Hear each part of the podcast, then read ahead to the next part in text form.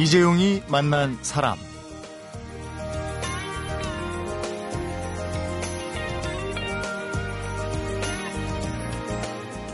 전후 사정에 대한 해명은 일절 통하지 않고 무조건 잘못했습니다, 이렇게 사과하는 것만이 최선책인 직업이 있습니다. 자신의 기분과는 무관하게 늘 웃으면서 얘기해야 하고 누구한테든 친절해야 하는 전국의 콜센터 상담업, 또 판매업, 여객 서비스, 그 외에 서비스 종사자들, 바로 감정 노동자들인데요. 이분들의 건강 상태에 비상등이 켜졌다고 합니다. 노동환경건강연구소의 임상혁 소장을 초대해서 어떤 비상등이고 그 비상등을 어떻게 꺼야 할지 그 얘기를 들어보도록 하겠습니다.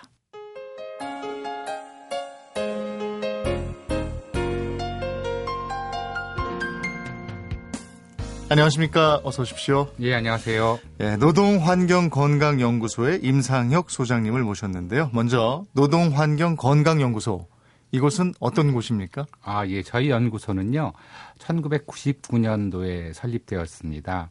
아, 혹시 옛날 분들은 아실 텐데요, 원진 레이온이라고 하는, 네, 이형화탄소 중독에 한 800명, 900명의 환자가 발생한 사건이 있었는데요. 네.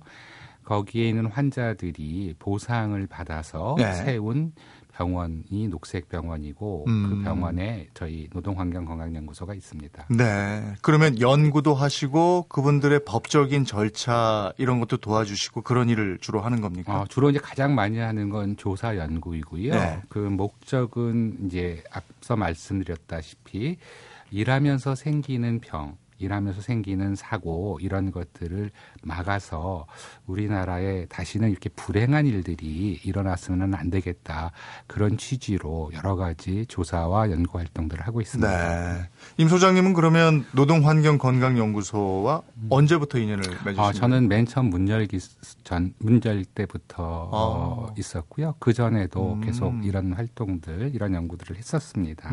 그럼 이 연구소 설립 때부터 준비부터 계속 해오신 거군요? 예, 맞습니다. 그 오늘 얘기를 들어볼 부분이 감정 노동과 감정 노동자들에 대한 얘기인데요. 네. 일단 먼저 그 개념부터 좀 알고 가죠. 감정 노동이라는 게 뭔지 이거부터 얘기해 주시죠. 예. 우리 감정 노동 하면 크게 이제 서비스업을 생각하시면 되고요. 네. 서비스업에서 고객을 직접 대면하거나 아니면 보이스 투 보이스, 네, 전화로 응답하거나, 이러면서 고객들에게 어떤 상품을 설명하거나 아니면 그런 민원들을 듣고 해결해주는 그러한 노동입니다.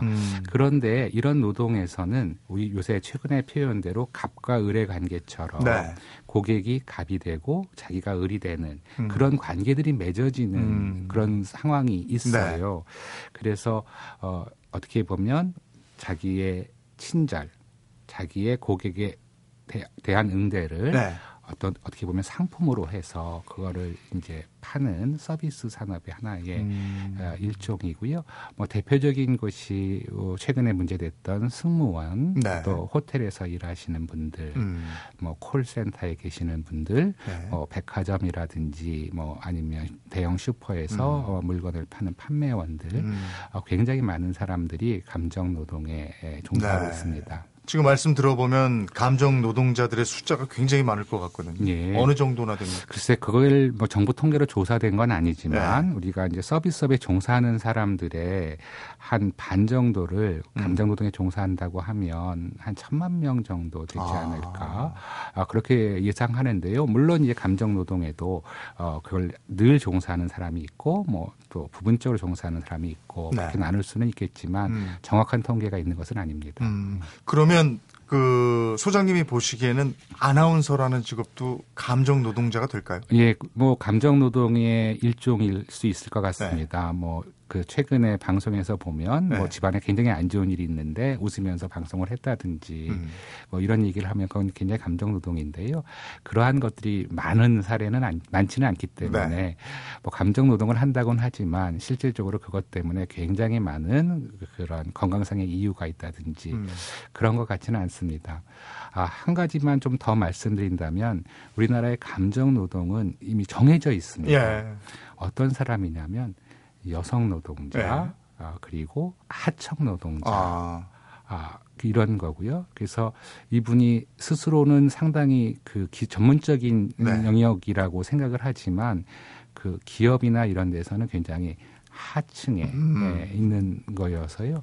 아나운서 분들이 그렇게 생각하지는 않을 것 같긴 합니다. 그러니까 물론 우리가 얘기하는 그 사회적인 약자. 예, 그렇습니다. 예, 그렇게 생각하면 되겠습니까? 예, 그렇게 이분들은 전혀 그렇게 생각하지 않는데 기본적인 기업에서는 그런 식의 서비스를 요구하는 것이죠. 강요하고요. 그러니까 일반 기업에서 이렇게 감정 노동자들을 약간 낮춰볼 수 있다 이런 우려도 있는 거네요.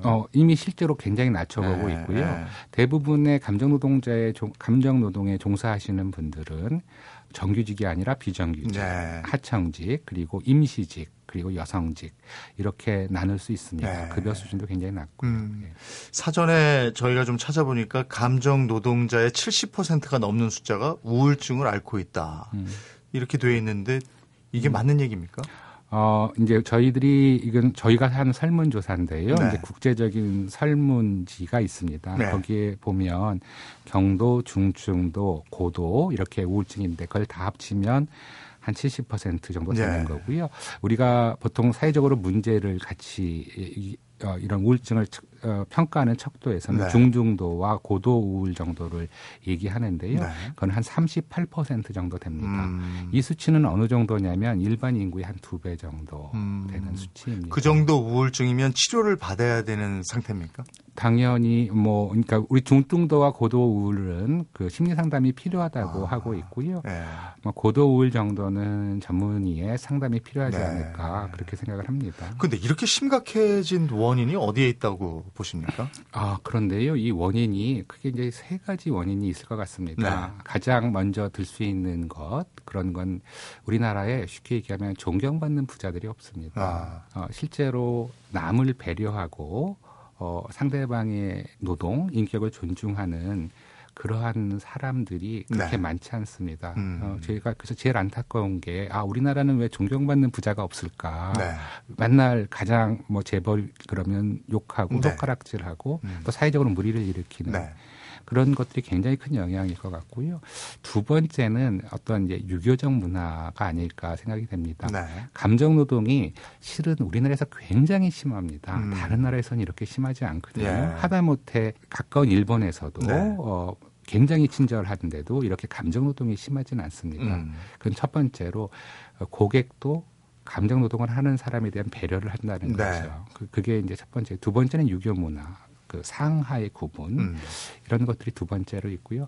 세 번째는 이게 가장 중요한데 기업에서 감정 노동하는 사람들을 별로 배려하지 않습니다. 이걸 가히 그냥 하나의 상품으로 보는 것. 그것도 어떤 이 사람들이 여기에서 즐겁고 보람되게 일을 하고 자기의 전문 분야를 설명하고 이렇게 해서 서비스를 하는 것이 아니라 하나의 이렇게 박제된 이런 상품으로 취급을 하고 그러는 것이 가장 큰 문제 아닐까 그렇게 생각을 하고 있습니다. 그리고 또 하나 제가 언뜻 드는 생각은 우리 사회 고질적인 갑과 을의 관계 있잖아요. 갑은 군림하고 을은 숙이고 이런 게 구매할 때 그러니까 이제 물건을 사는 사람 나는 갑이야. 파는 사람 너는 을이야. 나한테 순종적이고 친절해야 돼. 이런 생각을 가지고 있는 것 같아요. 그게 이제 두 가지일 것 같아요. 아까 유교적인 문화인 거고 두 번째는 이제 존경받는 부자가 없다. 좀 뭐라 그럴까요? 그런 표현이 가능할지 모르지만 좀 천한 자본주의 이런 것들이 있는 것 아닐까 그런 생각이 듭니다. 그리고 그 우리가 콜센터에 전화를 할 때 늘 응대를 솔톤으로 하라고 교육을 시키잖아요. 맞습니다. 안녕하십니까? 이렇게 좀 올려서. 굳이 그래야 되는가 이런 생각이 들어요. 어떠세요? 왜 굳이 그래야 되나요? 저는 그 소리를 자꾸 듣고 있으면 어떤데 너무 기계적인 느낌도 들고. 듣는 사람이 오히려 불편하죠. 그런데 그게 듣는 사람이 불편한데 기업에서는 그렇게 획일적이고 일률적으로 하는 것이 고객의 서비스라고 생각을 하는 것 같습니다. 저희들 같은 경우는 좀 답답한데요. 그거보다는 우리가 콜센터에 전화를 해서 뭘 물어보면 제대로 정확한 정보를 주거나 네. 아니면 신속하게 그것을 처리해 주거나 이런 것들이 필요한 거죠. 그러면 그 콜센터에 계시는 분들은 자기가 가지고 있는 그러한 지식이나 이런 것들을 정확하게 전달을 해주고 만약에 고객이 못 알아들으면 또 아주 알기 쉬운 말로 그렇게 하는 것들 이 중요한데요.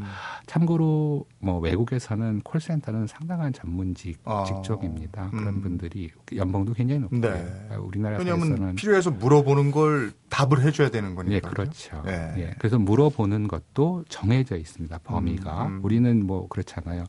뭐 재미있는 말로 코끼리와 악어랑 싸우면 누가 이겨요? 네. 그러면 그 콜센터 직원은 인터넷으로 검색을 합니다.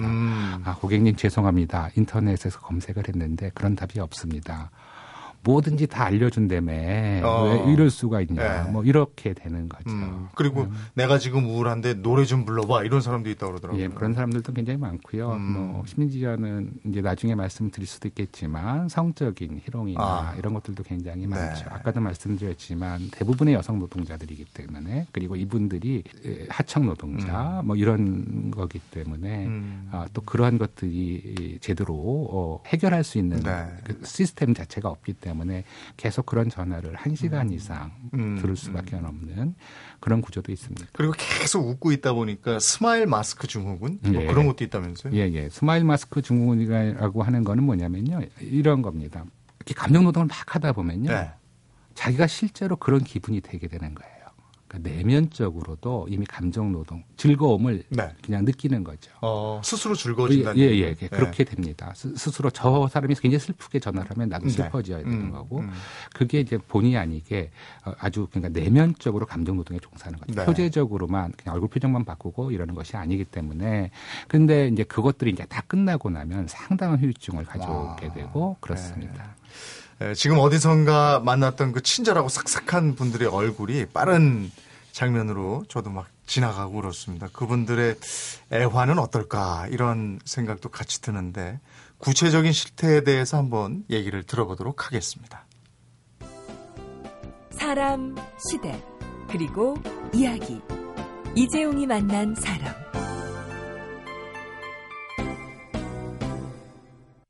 이재용이 만난 사람, 오늘 초대 손님은 노동환경건강연구소의 임상혁 소장입니다. 아까 감정 노동자의 70%가 우울증을 앓고 있다 이렇게 얘기를 했는데 현재 어느 정도인가요? 감정 노동자들의 심각성? 이 부분 한번 얘기해 볼까요? 이제 우울증을 앓고 있다라면 이제 뭐가 나타나냐면 그 다음에 나타나는 것이 자살입니다. 예. 저희가 깜짝 놀랐는데요. 자살 충동에 대한 설문을 해본 적이 있어요. 그것도 30% 정도가 있습니다. 우리나라에서 이제 국민건강영양조사라고 해서 전체 일반 인구들을 대상으로 설문조사를 하면 30%가 아니라 한 16%, 17% 정도 나오는데요. 일반 인구 집단을 대상으로 하면 한 8% 나옵니다. 2배 이상 높은데요. 이게 실은 2배 이상이 아닙니다. 뭐냐면요. 국민건강영양조사는 우리나라에서 자살을 제일 많이 하신 분들이 나이 많으신 분들이 있잖아요. 그럼 굉장히 심각한 문제죠. 그런 분들까지 다 포함해서 8%. 똑같은 설문을 하면 이 사람은 굉장히 젊은 사람들이거든요. 그런데 그렇게 높게 나타나는군요. 2배 높게 나타나서 저도 좀 놀랐습니다. 실제 사례도 들어주실 수 있습니까? 그래서 자살하신 분들도 꽤 많이 계시죠. 예, 그렇습니다. 그 호텔에 근무하고 이런 분들 얘기를 제가 신문에서 읽었던 적이 있는데요. 그런 사례를 또 있는 것 같아요. 최근에는 이제 그런 겁니다. 아까 그 감정 노동을 원인을 얘기할 때 뭐 이렇게 존경받는 부자가 없다, 뭐 이런 유교적인 문화다 이런 것도 얘기했지만 기업에서의 그런 정책, 시스템 이런 것들이 가장 큰 문제인데요. 대표적인 것이 아주 무리한 요구들을 합니다. 그러니까 강요된 서비스를 하는 거죠. 판매직 같은 경우는 매출을 얼마까지 올려야 된다. 그러면 오신 분들한테 계속 하는 거고 콜센터는 하루에 몇 건을 받아야 된다. 이런 거거든요. 그래서 최근에 백화점에 계신 분이 2분인가 자살을 하셨죠. 어느 백화점이라고 말씀드리긴 그렇지만. 그러면 이렇게 막 그런 자살 충동까지 느낄 정도로 그렇게 우울증을 앓고 있는 정도로 문제가 많다면 예. 이걸 좀 그 피해를 당했을 때 사측에 알리거나 예. 이렇게 좀 하면 해결할 수 있는 방법이 없는 겁니다. 아, 저희가 이제 조사를 했는데요. 예. 그 한 60%는 회사의 관리자에게 얘기를 한다고 합니다. 네. 아무래도 당연히 얘기를 해야 되겠죠. 너무나 힘들고 그러니까. 네. 그러면 그 회사에서 알린 사람 중에 한 70% 정도는 그냥 네가 덮어라. 아, 그렇고 네. 아니면 그냥 위로해 준다든지 아니면 아무런 대응을 안 쳐준다든지 네. 뭐 이런 경우가 있고요. 뭐 대부분 한 20-30% 같은 경우에 아니 한 3% 정도 같은 경우에는 심지어는 인사상의 불이익을 주는 그런 오히려 경우도, 예, 예. 그런 경우도 조사를 했습니다. 그러니까 문제 일으키지 말아라. 예. 이러는군요. 대부분 그렇죠. 반응이 그렇군요. 예. 예. 그러니까 보통 이렇게 분쟁이 있으면 누군가 조정을 해줘야 되거든요. 예. 그런데 그런 역할들을 잘 안 합니다. 예를 들어서 콜센터에 전화가 오면 뭐 이렇게 막 욕하다가 잘 안 되면 야 담당자 바꿔, 뭐 네. 책임자 바꿔, 뭐 이렇게 하면 책임자를 바꿔주면 네. 책임자에서 야 전화를 나한테 넣지 마라. 그건 네가 해결하고 해라. 안 그러면 전화가 오면 다시 바꾸면 계속 이제 우리 직원이 실수를 해서 그렇으니까 죄송하다. 네. 뭐 이렇게 얘기를 하게 되고요. 그래서 그렇습니다. 이렇게 고민이 있고 그래서 회사에서도 얘기를 들어주지 않고 어디 뭐 하소연할 데도 없으면 그때 노동환경건강연구소에 연락하면 되는 겁니까? 아, 글쎄 저희가 이제 그렇게 개별적인 문제를 해결할 수 있는 건 아니고요. 아마 이제 사회적으로 이런 것들을 어떻게 개선할 수 있을까 이런 것들은 제가 도움을 드릴 수는 있겠죠. 법적 책임을 이게 심할 경우에요. 예. 그때 법적 책임을 물을 수 없습니까? 이게 근거 같은 걸 마련해놨다. 예, 법적 책임을 물을 수 있습니다. 아. 그런데요, 이제 법적 책임을 묻는 거는 몇 가지가 좀 나눌 수가 있는데요.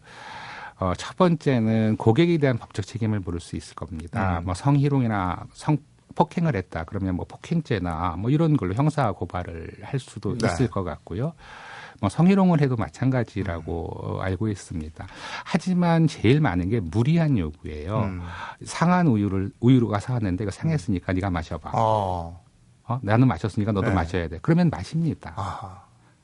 마십니다. 네. 진짜로 마시고요. 네. 예를 들면 아까도 말씀드렸는데 내 생일 노래 불러줘. 그러면 네. 깜짝 놀리지만 불러줍니다.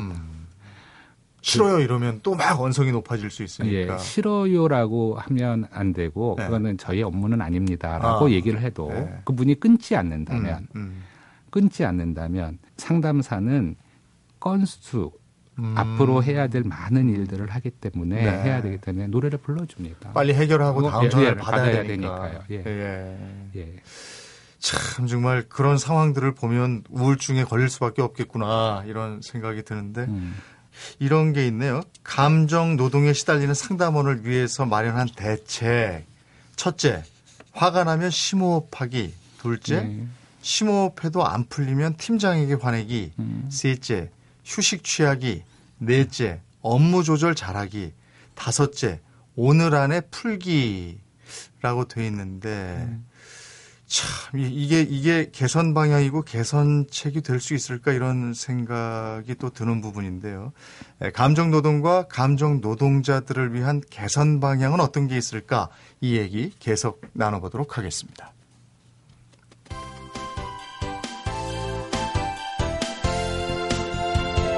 여러분은 지금 이재용 아나운서가 진행하는 이재용이 만난 사람을 듣고 계십니다.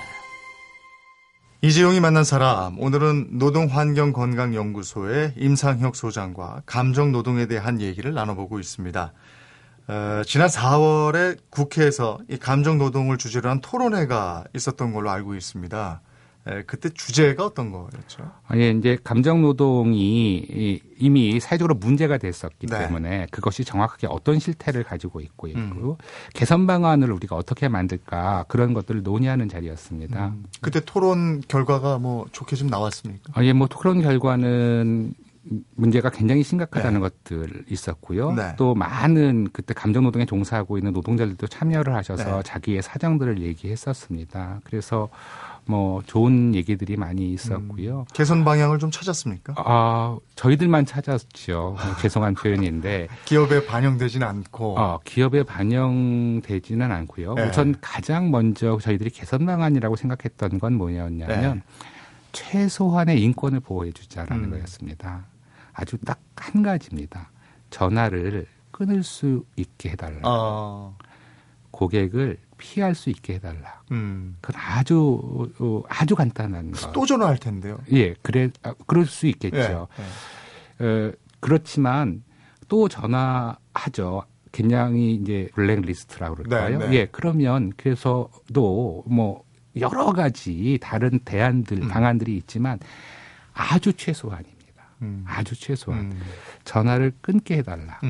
그다음 고객을 피하게 해달라. 이게 법적으로 보장돼달라라는 네. 겁니다. 실제로 못 끊고 피하지 못합니다. 예.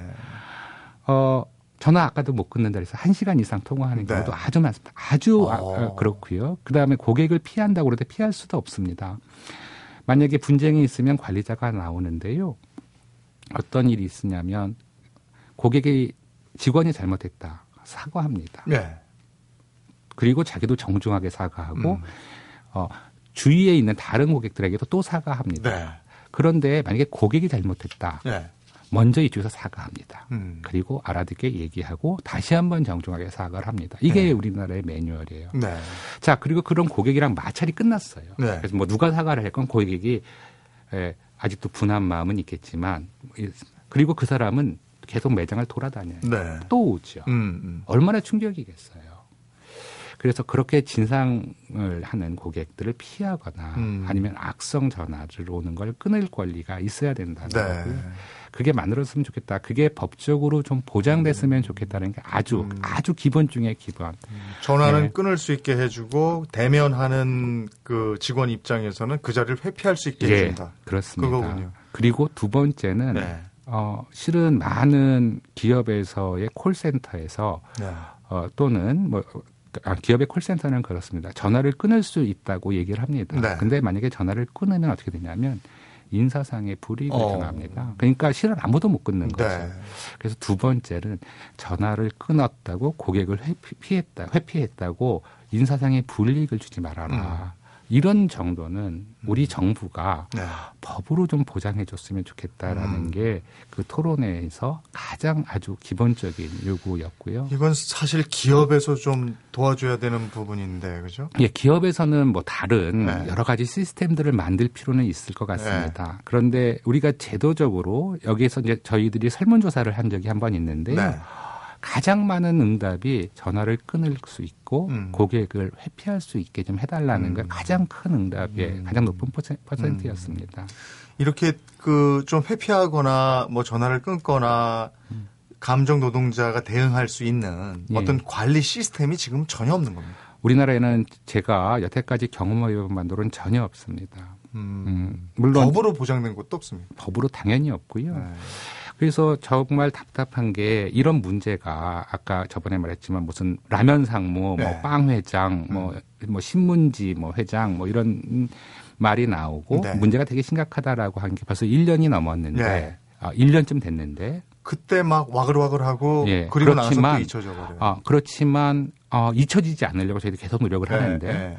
아직도 정부는 네. 그 어떤 대책도 내놓지 않았습니다. 그래서 너무 좀 답답하죠. 예. 일이 끝난 다음에 그 언론에 불거지면 그제서야 그분들이 사과를 하더군요. 아, 그렇습니까? 예. 근데 그다음에 그 전에 고객이요? 예, 고객이. 근데 그때 당한 종사자의 입장에서는 너무나 마음이 상한 상태니까 예. 그 상처는 어떻게 치료를 할지 이런 생각도 들고 그랬거든요. 예. 근데 그 이제 우리가 그 종사자의 얘기를 좀 했습니다만은 예. 가장 이제 그 종사자에게 아픔을 주는 사람 소비자들은 어떤 인식의 변화가 필요해야 할까? 실제로 한국의 소비자들이 그렇게 나쁜 인식을 가지고 있지는 않습니다. 네. 상당 부분이 굉장히 친절하고요. 네. 문제는 몇몇 사람들인데요.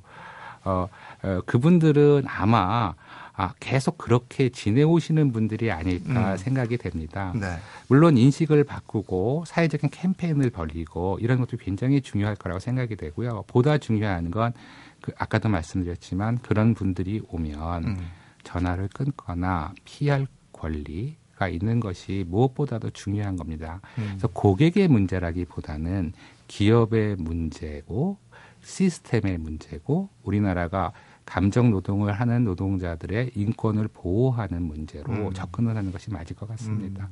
고객들이 굉장히 좋고 협조를 잘해주시면 아주 좋은데 실제로 우리나라 대다수의 고객들은 다들 그렇게 하고 계신다. 그런 일부에서 너무 심하게 하시는 그렇죠. 그분들이 문제인데 혹시 그 여기에 종사하는 분들을 위한 감정 수당 같은 거 지불하는 회사는 없습니까? 아, 그래서 이제 그 아마 노동조합이 만들어진 곳들은 이런 것들을 요구하고 그래서 그런 것들이 이제 수당으로 받거나 이제 무슨 문화상품권 아니면 공연 티켓 이런 것들 합니다. 또 어떤 데는 힐링 캠프 뭐 이런 것들에서 템플 스테이로 하게 하고요.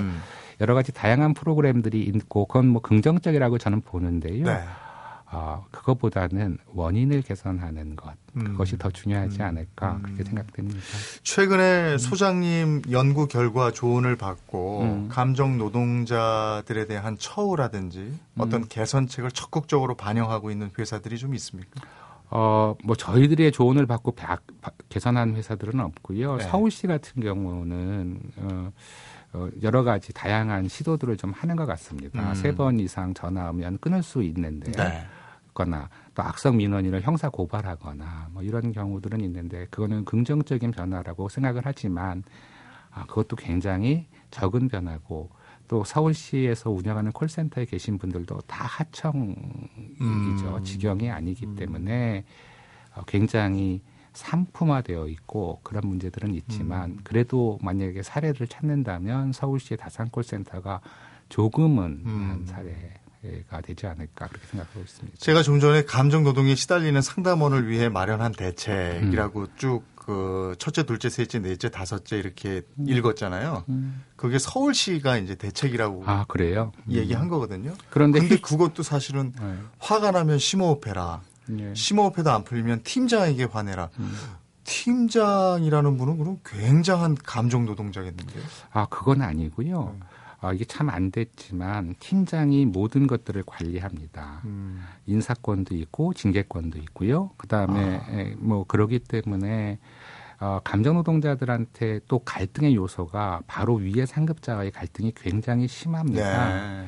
그래서 꼭 팀장에게 화내라고 하는 거는 그렇게 써 있지만 화는 내지 않고 있고 얘기를 하고 오히려 이제 다산콜센터 같은 데는 이런 문제가 있으면 상급자에게 한 80% 정도는 얘기를 하고 있고요. 밖에 나가서 잠깐 울고 오는 시간을 줍니다. 그게 하지만, 휴식 취하기, 업무 조절하기. 업무 조절하는 건 불가능할 것 같고요. 이건 안 되고. 양이 너무 많으니까 휴식을 취하는 것도 콜센터에 정해져 있는 휴식 시간이 있는 곳은 거의 없습니다.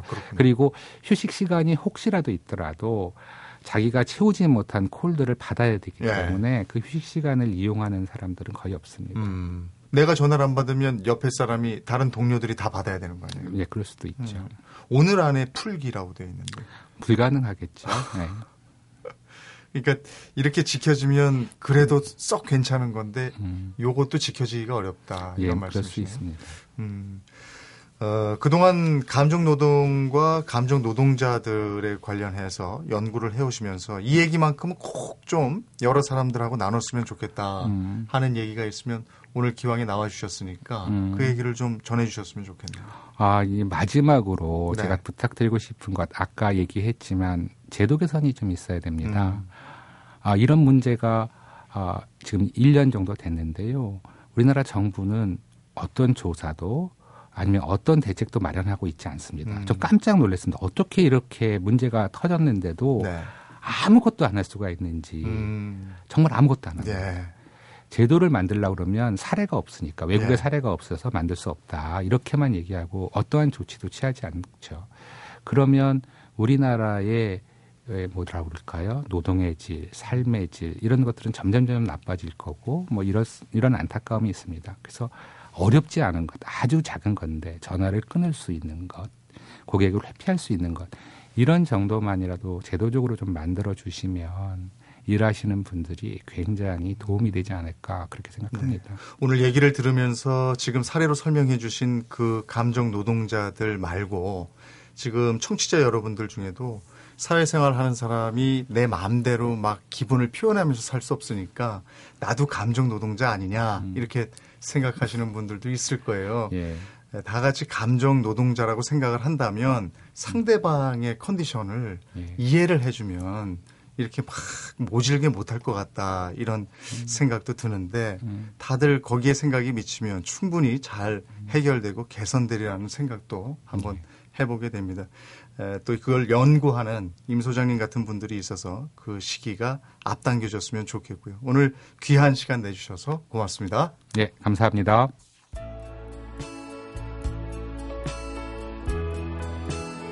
이재용이 만난 사람, 오늘은 노동환경건강연구소의 임상혁 소장을 만나서 감정노동에 관한 얘기를 들어봤습니다. 직업상 원래 감정을 숨긴 채 다른 얼굴 표정과 몸짓을 해야 하는 상황을 감정노동이다 이렇게 하는데요.